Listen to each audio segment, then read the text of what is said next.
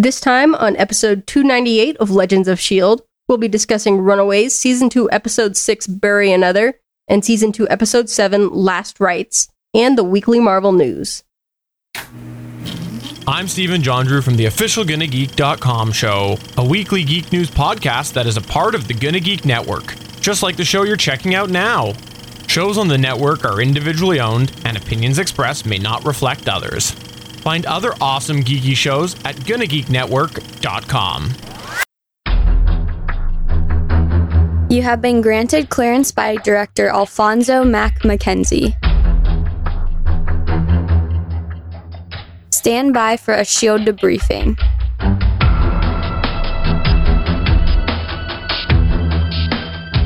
All information to be discussed here is classified and may only be discussed among agents granted clearance by the SHIELD director. Now it's time for your scheduled debriefing. I'm Director SP. I'm Agent Haley. And I'm Agent Michelle. Welcome to Legends of S.H.I.E.L.D., a Marvel Comic Universe fan show. The show is recorded on Sunday, August 25th, 2019, live, audio only from the Legends of S.H.I.E.L.D. studios and broadcast galactic wide via www.geeks.live. Come on and join our live chat as we record. Ladies, happy National Banana Split Day. I feel like we already had a banana split day. Am I just remembering things? We had an ice cream day. Ice cream pie.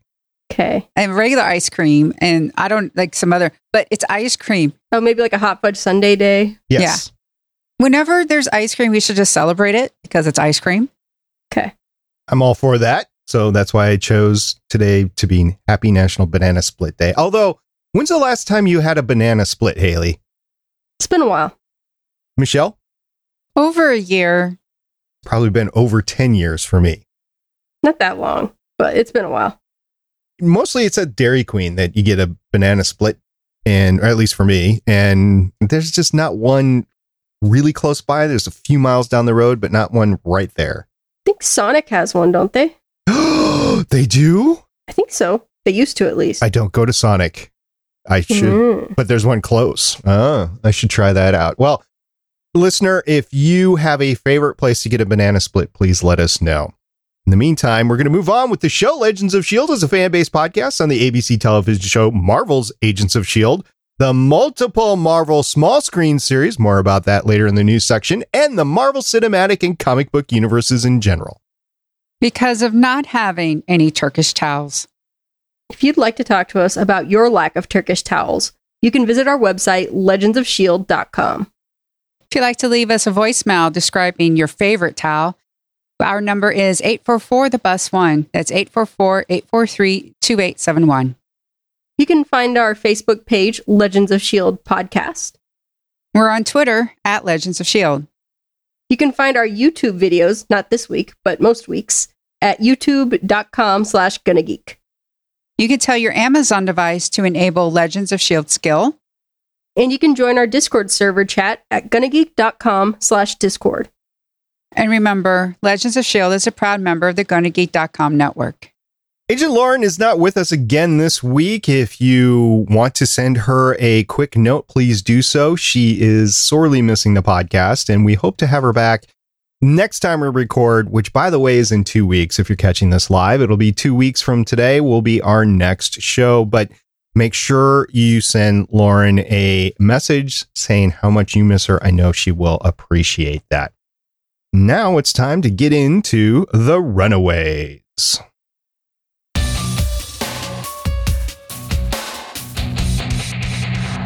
As was mentioned at the top of the show, we're reviewing two episodes of The Runaways from season two this week. Bury Another was the first. Michelle, who was the creative team behind it?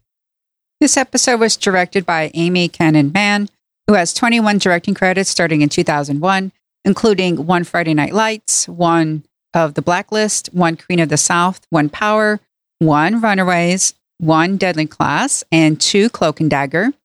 It was written by Ashley Wigfield, has four writing credits starting 2017, including one episode of Jean Claude Van Johnson, one of Great News, and two Runaways. I'm all for any creative team that includes somebody from Friday Night Lights. What a great five seasons that was. Haley, the second episode that we're covering from the Runaways is Last Rites. Who was the creative team behind that? Well, the director was James Madigan. He has three directing credits starting in 2018. Those credits are two Medal of Honor and one of Runaways. And it was written by Quentin Peoples, who has 17 writing credits starting in 1993. Those credits include four episodes of Flash Forward, one of The Last Ship, two of Iron Fist, one of Inhumans, and four of Runaways. Michelle, who was the Marvel Comics Runaways based off of? Uh, the comics by Brian K. Vaughan and Adrian Alphona. All right. Well, Quentin Peoples, by the way, he is definitely getting around. Flash Forward, The Last Ship, Iron Fist, which uh, I think he did his best there, and same with Inhumans, but he's coming back strong with Runaways. So, really looking forward to talking about that Last Rites episode. We're just going to smush both episodes together, though. That's how we do things as we're rapidly trying to get through all this great content that Marvel is pumping out on the small screen. And the first thing that we're going to talk about, and probably the last thing that we're going to talk about, is Jonah. First of all, Jonah lies. Everything he says is a lie, including earthquakes. This should not be a surprise. It is not, but he actually admitted to lying in this episode. Well, he sees it as his last night, and it's almost like he can just like flip the bird to all of them and be like, I gave you everything. I picked you because of what you could do, what you could give me. Who cares about the money? And oh, by the way, Wilders, I don't need you anymore. You're trash. Um, I brought you Robert. He's alive because I need him for something, but who cares anyway? You know, I'm like, peace out. That's what he's thinking. He's just thinking, you know, mic drop. He pretty much established the mic drop too. We'll talk about that later, but you brought up something and I want to throw this over to Haley. Robert's not dead. You were thinking he was dead last week. Well, yeah, I feel like they need to kill off one of the parents, but they haven't done that yet. They tried twice in this episode. I know they keep fake killing all these parents. It seems like one of them should die at some point to, you know, give the show a little bit of jeopardy. I kind of thought at the end of the last episode they might kill Nico as well, but they didn't. Oh, that would that would have been super mad. Yeah, that would have been a harsh one to go through. But Jeffrey, I did not equate when Jonah came after Jeffrey that he was trying to get him into the boxes. I thought he was just taking care of loose ends. Well, that's just it. He saw the Wilders as disposable. And hey, I said you couldn't do anything, but you know what? I changed my mind. You can do something. You can die so I can live. And and he was told to go find his own sacrifice. He was. He does he know where they are? He knows where the pride members are. And more importantly, he knows that Jeffrey, who he doesn't need, is very strong and has uh, iron constitution, that sort of thing. He's he's a very strong-willed person and has a lot of strength in his body. So he manages to mostly cure himself without taking out Jeffrey, which I think is a testament to how strong Jeffrey really is. I'm not just talking about muscular, although he is strong that way, but it is his entire being, his will, his uh, street drive. And I think that was why that Jonah was going to go after him because he wanted that last boost. I have a couple thoughts about this. First of all, I feel like maybe there will be some sort of lasting effects on Jeffrey because he's been through this process. But also, I feel like if the person who's being sacrificed, Quody Fingers, doesn't have to die for them to revive Jonah, then why doesn't the church just have some sort of like ceremony where every member of the church gets in the box for five minutes as like part of some mystical rite and that's what recharges Jonah instead of having to deal with like finding people to sacrifice and kill and cover up dead bodies. It's definitely a way to go about it. However, it exposes more people to the routine, which might lead to somebody finding out exactly what's going on. Yeah, but who cares if nobody's dying? You know what, Haley? I actually didn't think about that until now. And I think you're you got a point because remember at the beginning of one of the episodes where they have the girl do that ceremony and she just stands on this platform and it lights up. And people think there's a miracle because Carolina is doing her her light show. And they're just sitting around and watching that. They're already bought into I mean they've they've drunk the Kool-Aid. Everybody who's there is just like Ooh, talk about the light. Oh, I'm wearing this bracelet. Ooh, I have to go into this box. And and they don't the box could be in a room with just like Leslie in it. And and apparently seeing Leslie is just, you know, like this awe-inspiring I've been blessed moment. Or they're already sending people out into the desert to get in a sweat lodge or something like just have it be something like that. Only, you know, part of your energy is being transferred to Jonah. I think they're really bad at running a cult. That's my point. I could do it better. you heard it here first. Our benevolent dictator, Haley. Well, we not only have Jonah trying to knock people off, but the kids have issues going on on their own. More importantly, you have relationship issues. You have Chase and Gert on again, off again, and then you have maybe a catastrophic relationship with Carolina and Nico. Uh, let's start with Chase and Gert because we know that Gert needed her medication. In the discuss, we'll just call it a discussion. In the discussion with Chase in the rolls as they got back into the mansion, Chase mentioned to Gert that she didn't need to do it on her own, at which she went, Oh, I didn't think about that. And Chase's words, I think, hurt her, but she didn't rebuff him that she was being selfish. Is Gert being selfish with what she did? I mean, yes. Okay. It doesn't mean she didn't have a good reason to be selfish, but it doesn't change the fact that it was selfish and she could have gone about it in a different way. Okay. I tend to think that way, but Michelle, do you have an alternate opinion? Considering, I mean, yes, I have anxiety and I've been off meds, but I've been able to like fake it when people, you know, have been around me, but they haven't been around me that close you've got people in that house who are really on top, you know, they're tight and they're talking about, you know, each other and they're always checking in on each other. And, and they knew Molly was sneaking around and going out and, and everything. And people, and people were asking Gert. And even though, yes, she's on her, off her meds and she's not thinking straight, this is a case of there were people there willing to help her. I can kind of see why she went on her own because with her anxiety and perhaps it was people not recognizing that she needed her meds. And perhaps maybe if somebody said oh you don't have your meds we need to get you the meds and that would have helped.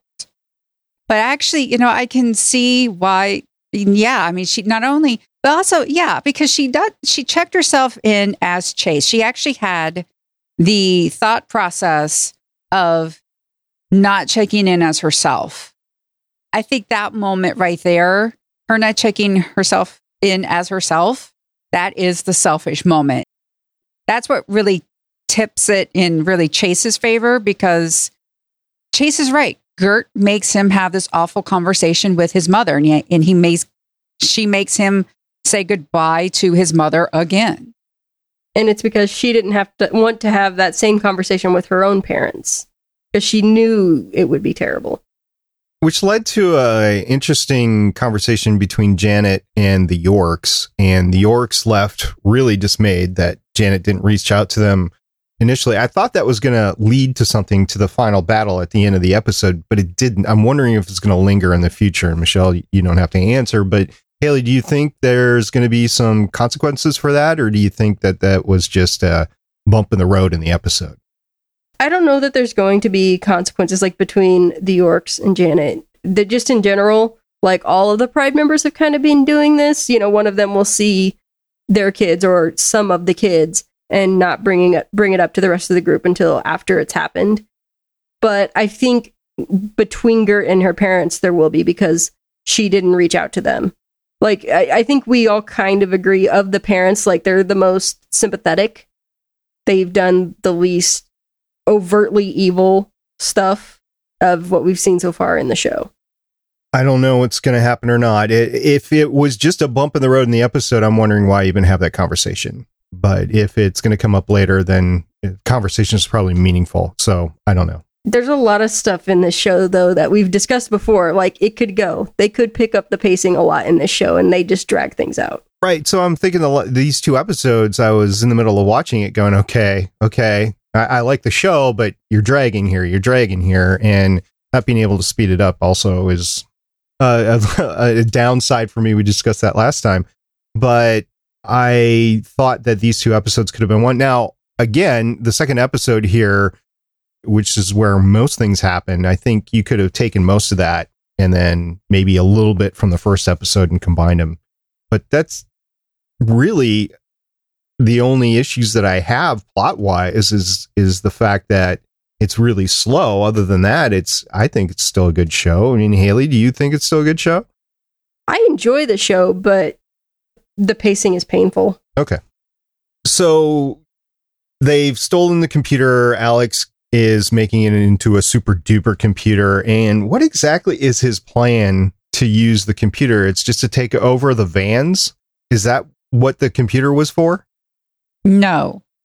He wanted to override the security system at the dig site and be able to basically destroy the ship and everything like from afar or to be able to just like override everything so they can like go in quick and destroy the ship because his plan and their plan from the beginning was to always destroy the ship.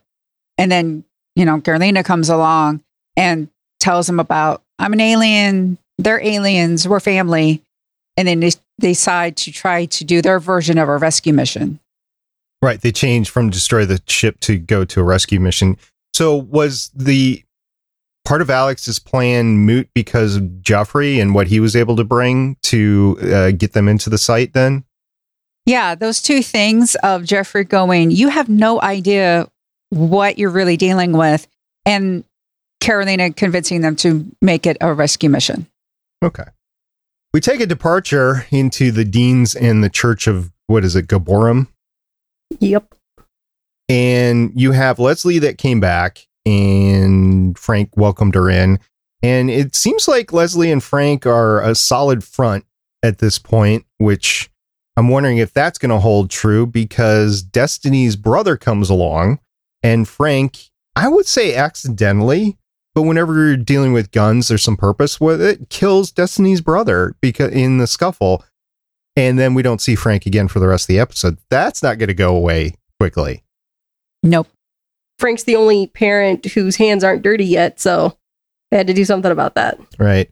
The other thing with the church that was really hilarious is when those two, I keep on forgetting their names, the two women that are Jonah's saviors, they're handing out automatic weapons to, to church people. I just thought that was hilarious.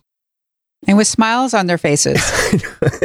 Creepy smiles on their faces. Here you go. Have a gun. Here you go. Make sure you sign for it.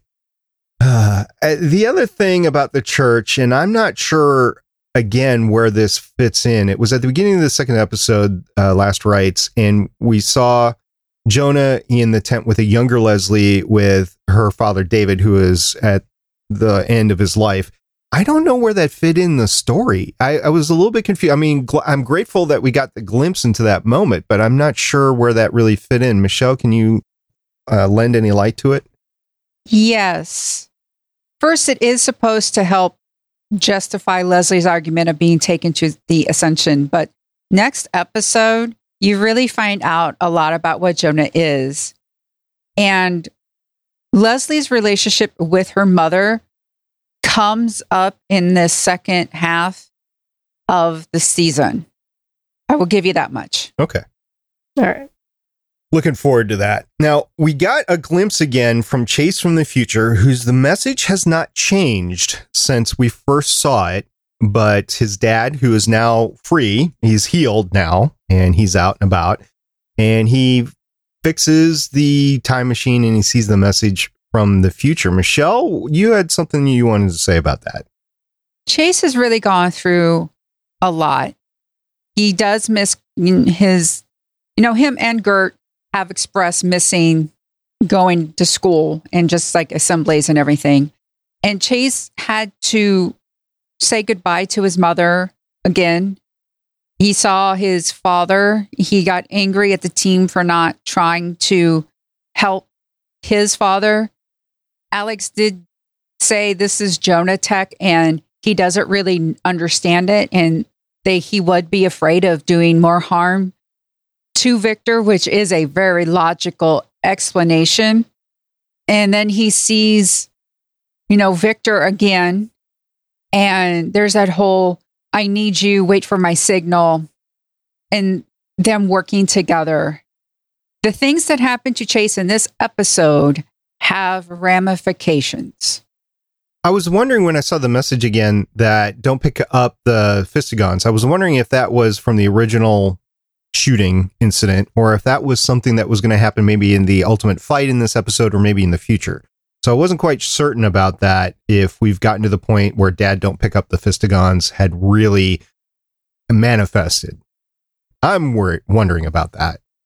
I think it has because the message is still the same you know, he didn't want Victor to pick up the fistigons because then that led to him getting shot, which led to a different sort of interaction with Jonah and so on. But it seems like ultimately, like everything that happened from the fistigons, you know, his dad's okay now. Better even than he was before he went into the Jonah box. So I think either there has to be more repercussions from what happened then, or it's talking about a different incident. Yeah, I agree with Haley here, but I don't know. We'll see what happens. And it might not even have come up in the rest of season two. It might be something in season three or maybe season four. Who knows? There was a big fight at the end, and it happened at the dig site, which I believe is like the third or fourth fight that's happened at the dig site. Lots of rounds there. And it was the CGI or the wire work or whatever they did. It was just, it was fun to watch the whole thing because all their powers came out and you, you really saw the team working together, which was great. Yeah, you had everyone working together. Unfortunately, Old Lace didn't make it. Just Nico. yep. I, yeah, I mean, the fact that she was able to use the tornado feature to come up she tried to take out Jonah. You know, well, she tried to destroy the ship on her own and she collapses and mom tries to use the staff and Robert's just like, it's hers now. I was wondering about that. You know, we've talked about this before where the staff is either owned by somebody or maybe the commands are just done forever once you use them once. And I'm still unsure about that. I, I think the intent is that the staff is really Nico's now, but could be the fact that she was trying to use the same command. Well, no, she would have known that she would have had to have used a different command. She's had that staff forever. So she knew she could use the same command because it's from her. It's just the staff is just like, I'm not yours anymore. I don't have to listen to you. Right. Well, maybe she the staff has only been used by two people, so they haven't figured that part out yet. It could be a plot hole. I don't know. Whatever. But it was cool. It was cool that Nico tried, and Nico at that point discovers that the staff has limits as to what its powers are. So I'm not sure if that comes up again in the future or not, but it's like Luke Skywalker, right? When he's trying to lift the X-wing out of the bog in Dagobah, and then Yoda comes up later and says, uh, "Here, you know, I I can do this. You, you failed because you didn't want to uh, succeed, or whatever his words were." Which is really bad that I'm forgetting his exact words because I've seen that movie so many times. But it could be as simple as uh, Nico couldn't channel that much power in there, or literally the staff just doesn't have that much power there have to be limitations on its power because if it can just do anything, then it's not an interesting show. I think it makes sense because I believe we've been told that Jonah is the one that really created it. It makes sense that it wouldn't work on his ship. Hmm? Jonah did not create the staff. Okay. You learn more. I can't. So the reason why I didn't answer your question well, not, about not create it, but he, I believe he's the one that gave it to Tina. That was they told us that in season one, I think. No, no, okay. It's a family thing. There's something that happens with the staff. I okay. okay. Six episodes left. Okay. we, we had six episodes or three weeks left of, of of the rest of it. All right. So the fight was great. You had uh, the parents and the kids working together. You had the ship dry. I don't know. Was it just something to limit the ship drive or something like that? That was thrown into it, and then Chase um, fired at it to enable it, I think. And you had Nico trying to deal with the staff and the ship and coming out. Oh man, that was just awesome watching her come up and then it wasn't like a comic book landing, you know, the one knee comic book landing, but it was a comic book jump or a leap. Yeah, her flying through the air like in that crouch with the staff, that looked like a frame from a comic book.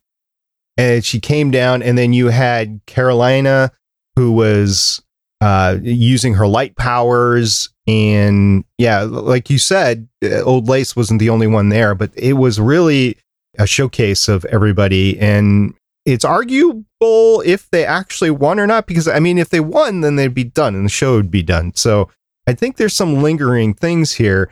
And Michelle, you have a couple of things to point out that says that maybe they're not quite done with uh, poor old Jonah. When the ship exploded, there were these three pink lights behind Jonah. And they do a little thing and then they fly off. And light escapes Jonah. My thought was that the body that Jonah is in belonged to somebody on Earth, and the alien being that he is possessed it. Because it seemed like at the end, he didn't know who Carolina was. Right before then, he said, We're just going to have to take it all now. Yeah. That was ominous. Well, yeah, it's like we're going to conquer this planet instead, then, if we can't leave. So there is more to come for from this Jonah and his family. And I don't know if Carolina knows that yet or not. And I'm wondering how that's going to affect her. Like I said, we got six more episodes, and there's enough intrigue just from that alone to carry it, especially with this show, which can put filler in left, right, and backwards. I'm wondering if there's going to be another lacrosse championship. Again, I'm not doing any spoilers. okay. Oh, at the very end, she, Nico uses the sleep command and causes all the parents to sleep, and then the kids actually left together. I was wondering if one or more would stay behind because there were touching moments with their parents, but in the end, they know what their parents are at their core and they know that they want to stick together as a family themselves. So I think that's really telling on um, one of the highlights of the show. There's a lot of heart between the kids and their family, and I, I uh, saw them walk away and was like, okay, I, I can believe this. I think this is part of this uh, storyline that uh, is well written, well thought out, and I get this. It's not just that oh, it's over and I want to be back with my parents. Haley, did you buy it? Yeah, I think there's probably going to be uh, some ongoing drama between Carolina and Nico. It really stresses a relationship when you murder one of each other's parents or when one of your parents murders the other sister. Like, you know, just common relationship problems that everybody can relate to. Was Nico justified in murdering Jonah? Probably. I think so. Michelle, just in, on the face of this episode and the series up to this point, what do you think? Is she justified doing what she did? Yes. She probably should have told Carolina that she planned to do it. Yeah. Yeah, because she does make it. I know Carolina, I've been lying to her. Nico was like, Yes, I know you've been lying. And it was like Nico was fine with it until she learned the truth about Amy. And it's what Alex said earlier. When I told her the truth about Amy, something changed. And Carolina told Nico the truth about Amy. So something changed. All right. I enjoyed getting to this point, and I'm looking forward to the next six episodes. Do you have anything else to say about this episode or these two episodes, Haley? I think it's probably good that Gert and Chase aren't living in the same room anymore. I don't know if we talked about it at the time, but I think teenagers are probably not best equipped to start moving in with their boyfriends and girlfriends. Probably not a bad decision for them to find an empty room. You can think about it like their freshman year in college about at this point, and I still think that's too early, but a lot of people do. Michelle, you have any last thoughts about these two episodes? No. Okay. So, two weeks from now, if you're listening to us live, we will be discussing Runaways, season two, episode eight and nine, Past Life and Big Shot. If you have anything to say about that or any of the Runaways up to this point, please give us a holler and we will talk about it on a future episode. In the meantime, there is a lot, and I foot stomp a lot of Marvel related news this week, and we're going to cover it right now.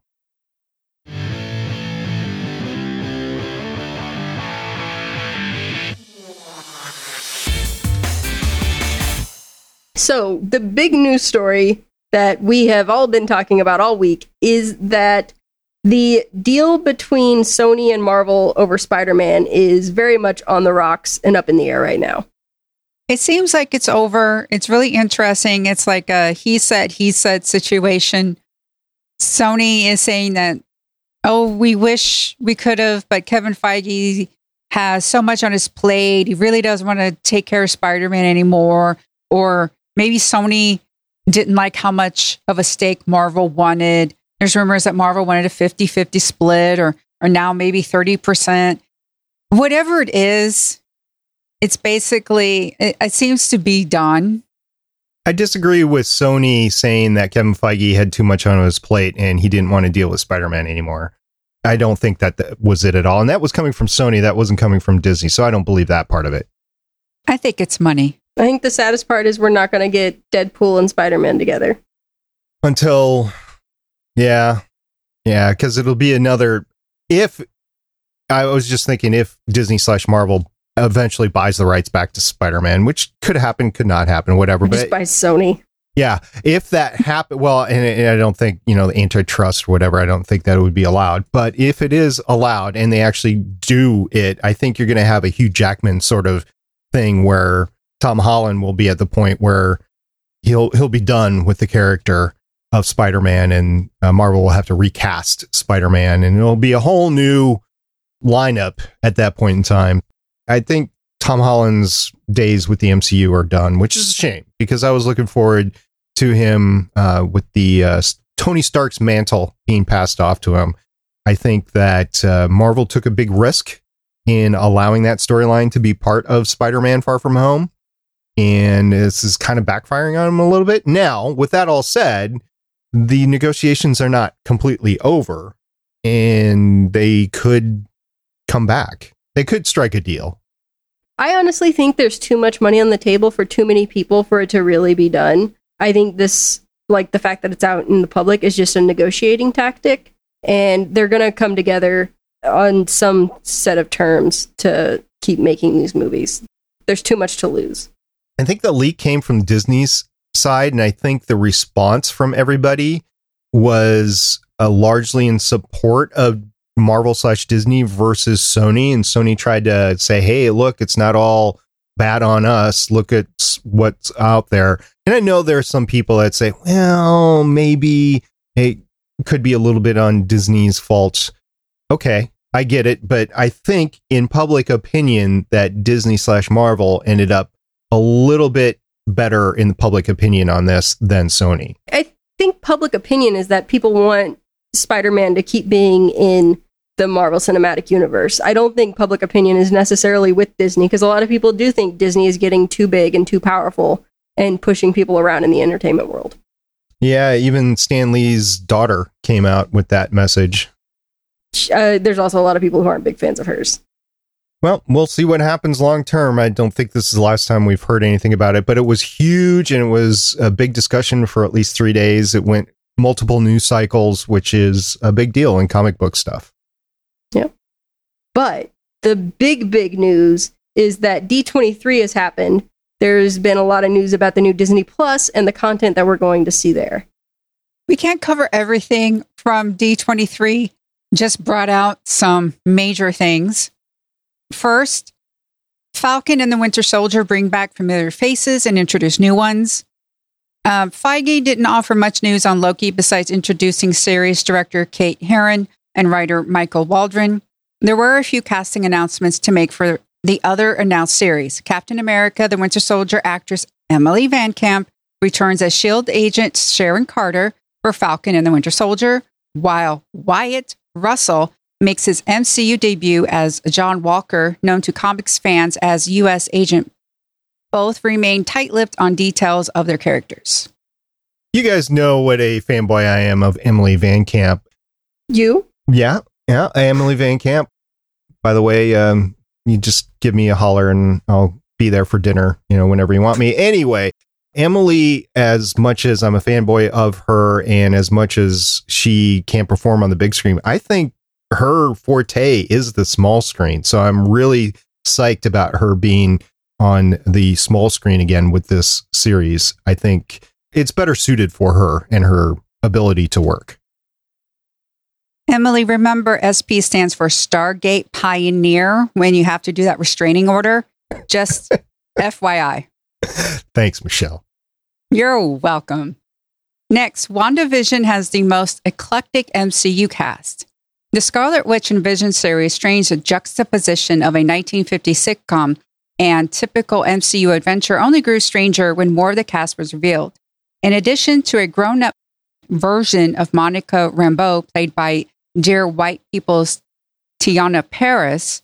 Kat Dennings will reprise the role of Darcy Lewis from Thor and Thor 2, with Randall Park playing Agent Jimmy Woo from Ant Man and the Wasp. Joining as WandaVision's nosy neighbor is Kathryn Hahn, which sounds extremely bewitched. Kat Dennings. All right. It is great to have her back. Oh, I missed her. Her uh, TV show, what was that? Two broke, Two girls. broke girls. Two Broke Girls. Yeah, it, it was fun while it was lasted, but uh, that show couldn't have lasted another season. And uh, I miss her from Thor, so it'll be great to see her again in WandaVision. Three new Marvel shows and three new Marvel heroes are joining the MCU. They are Miss Marvel, aka Kamala Khan, Moon Knight, and She Hulk. Miss Marvel specifically was confirmed by Feige to eventually make her way from streaming to the films. Moon Knight focuses on a mercenary named Mark Spector, left for dead in Egypt. She Hulk will be about Bruce Banner's cousin Jennifer Walters, who is also a lawyer, in a show, quote, unlike anything we've done before.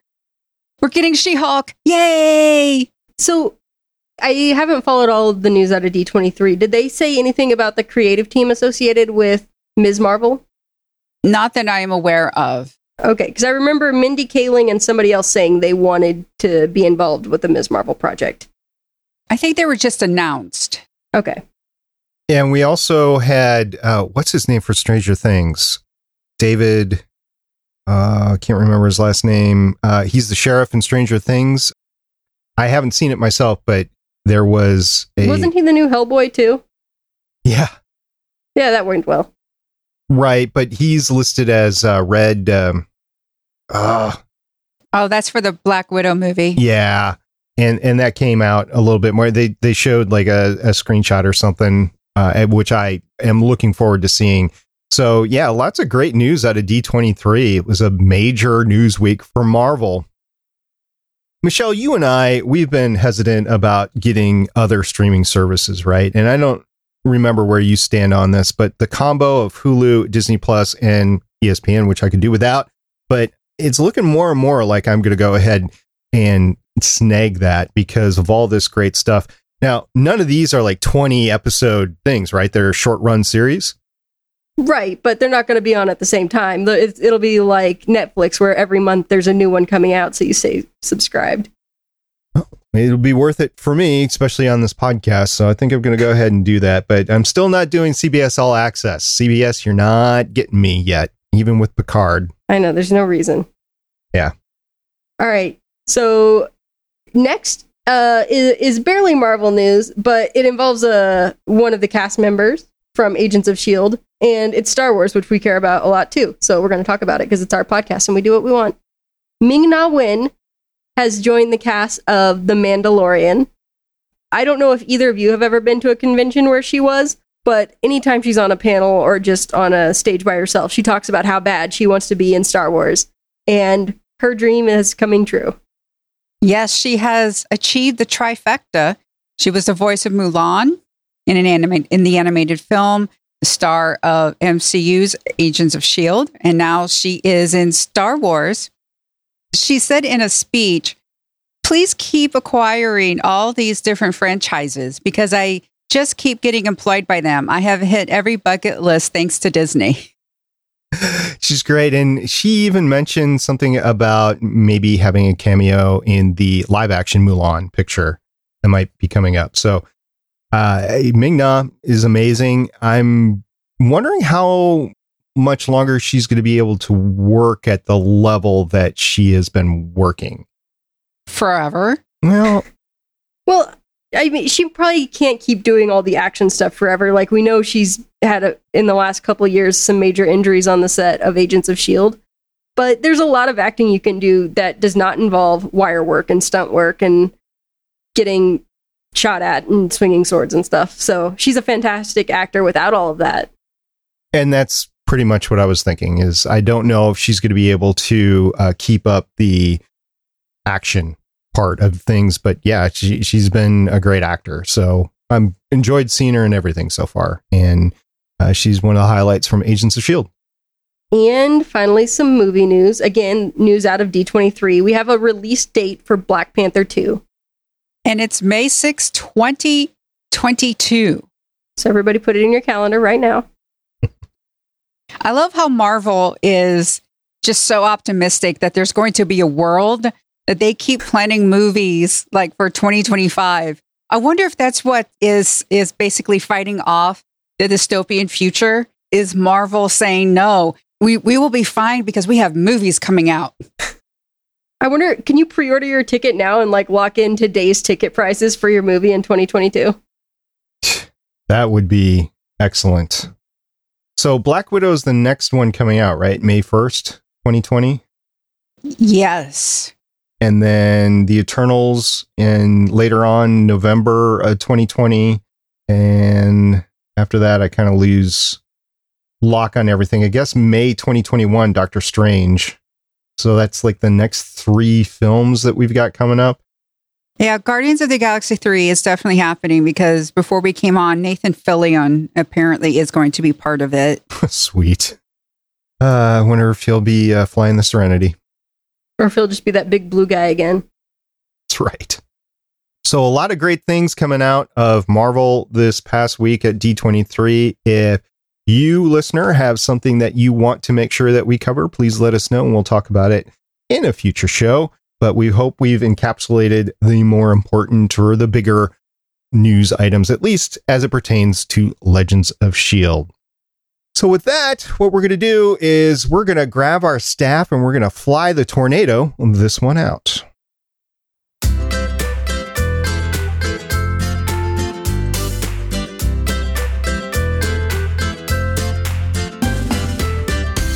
I'm having a fun time with you ladies talking about the Runaways. So thank you very much, Michelle, for uh, placing it on the calendar to the point where we couldn't say no.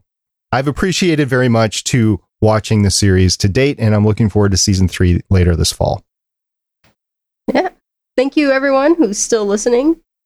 Let us know which Marvel property you think needs to be on the calendar in the next year, and we'll do our best to accommodate you. Yes, thank you to everyone who listens, um, who joins in the Discord. I didn't have time to put it in, but I know someone asked if we are covering Cloak and Dagger. And I said that that was indeed the plan to cover Cloak and Dagger. So it is. It's We're gonna- coming. Yeah, we're going to try to get to it before the crossover happens. Yeah. All right. So with that, until next time, I'm Director SP. I'm Agent Haley. And I'm Agent Michelle. See you guys in two weeks. As Chuck Woolery always said, two and two. See ya. Bye. Bye. Thank you for listening. If you want to leave us feedback, go to gonnageek.com and you will find all our contact information and other shows. You can also visit legendsofshield.com where you'll find our complete archive of podcasts. The music heard on this podcast is by Kevin MacLeod, found at incompetech.com, and also artists on pond5.com and audiojungle.net. The opinions heard on this podcast are those of the individual hosts and do not represent Stargate Pioneer Productions, Legends of S.H.I.E.L.D., or Gonna Geek. Agents of S.H.I.E.L.D. is the property of the Disney Corporation, Marvel Studios, and ABC. No infringement is intended.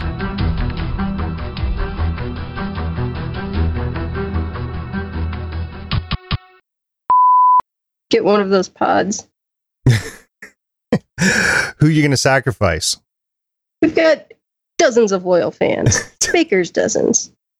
We'll do a ceremony, and each one of them could be in there for three minutes. Get get some sort of you know. Oh yeah, do it Haley the right will be in charge. Haley will be in Yeah. charge. We'll just let them know, like, hey, listen, if you want a fully staffed podcast, this is what you have to do as a listener. We don't ask for money, we only ask for life force. I am like when I was growing up and my grandparents' generation, they were still renting their telephones, you know, for 50 bucks a month or whatever it was. I am to Mhm. that point where I still have cable and yet the vast majority of people go to streaming services. Like all my kids that have gone to college, they don't have cable. They have internet maybe if they live on their own house. But largely they have streaming packages, Hulu or whatever they're into. If they're into Big Brother, they will have CBS or or whatever, but they won't they won't ever get cable. And I might just be part of that generation that's like, well, cable, when it comes down to it, is a good deal. But if you can't get things from cable, like Doctor Who, for instance, now, is it really worth keeping? Might be cutting the cord sooner rather than later. But now that net, e- uh, what was it, net equality is uh, done for, then that means that your internet provider can decide what you have access to. And we're not there yet, but they have the ability to shut off certain streams or devalue certain streams. Mhm. I don't know. Well, I mean, according to people, they've been doing that with Netflix for a while, like slowing down Hmm. internet speed from Netflix, Netflix, and then ramping up speed on things like speed test. Yeah. So you think you're getting good stream and you're not. Yeah. Yeah. The little game that they play. How's the new kitty, Michelle? She's doing really well. I'm having to teach her that my cord from my keyboard to my computer is not a string. Are you sure? I'm I am sure she's actually sleeping down on the box on the floor. Cool. It- It's only been it's only been a week, but she's settling in. She's learning what is hers. So Good. Legends of S.H.I.E.L.D. Is copyright 2013 through 2019.